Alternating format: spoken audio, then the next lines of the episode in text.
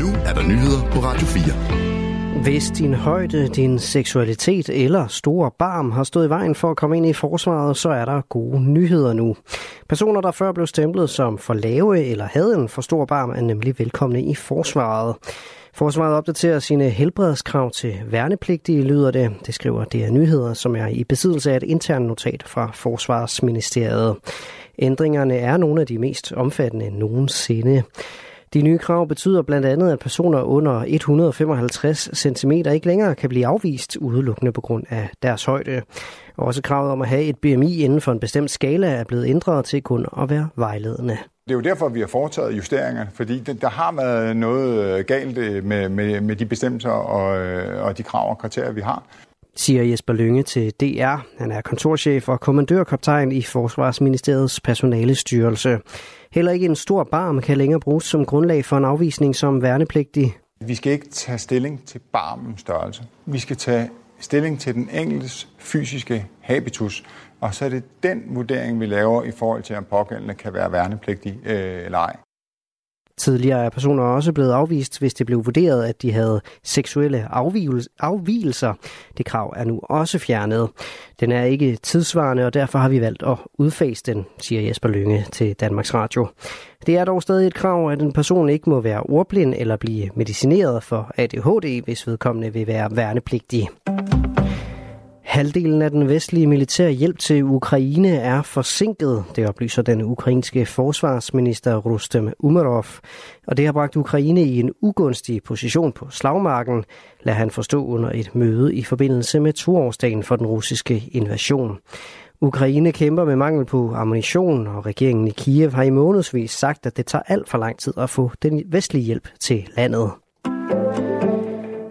Donald Trump er nu et skridt tættere på at blive den republikanske kandidat til præsidentvalget i november ved primærvalget i delstaten South Carolina, hvor 99 procent af stemmerne nu er talt op, så får Trump knap 60 procent af stemmerne.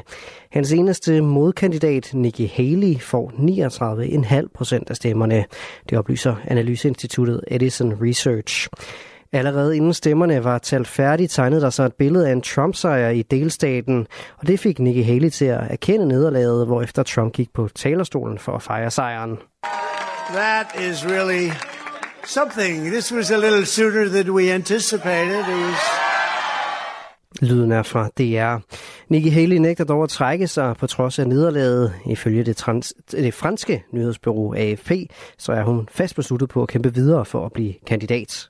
I'm not giving up this fight when a majority of Americans disapprove of both Donald Trump and Joe Biden. South Carolina has spoken. We're the fourth state to do so. In the next 10 days, another 21 states and territories will speak. They have the right to a real choice. Lyden er fra TV2. Det amerikanske præsidentvalg bliver afholdt den 5. november i år. Lige nu er Donald Trump favoritten til at blive republikansk præsidentkandidat, og Nikki Haley er den eneste udfordrer tilbage, efter at adskillige kandidater er faldet fra. Demokraternes Joe Biden er så godt som valgt for sit parti på forhånd, fordi han er USA's siddende præsident. Og så skal jeg lige finde det rigtige telegram. Det var her. I seks dage har en af de helt store turistattraktioner i Paris været lukket. Det skyldes strækkende medarbejdere, som krævede, at der blev passet bedre på det 135 år gamle Eiffeltårn.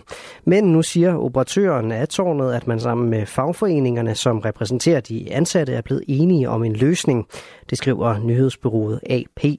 Således bliver 380 millioner euro allokeret til renoveringsarbejde af Eiffeltårnet i år 2031.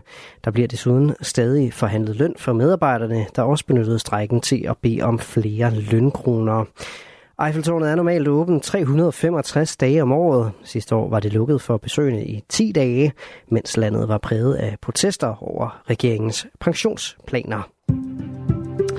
Og så tager vi også et kig på vejret. Den her udsendelse mest skyde med regn eller byer, der stedvis kan være med havl og også mulighed for torden. Temperaturer mellem 3 og 7 grader og let til frisk vind fra syd og sydøst. I nat mest tørt, vejr med temperaturer omkring eller lidt over frysepunktet. Vinden bliver svag til jævn. Det var nyhederne her på Radio 4 med Asbjørn Møller.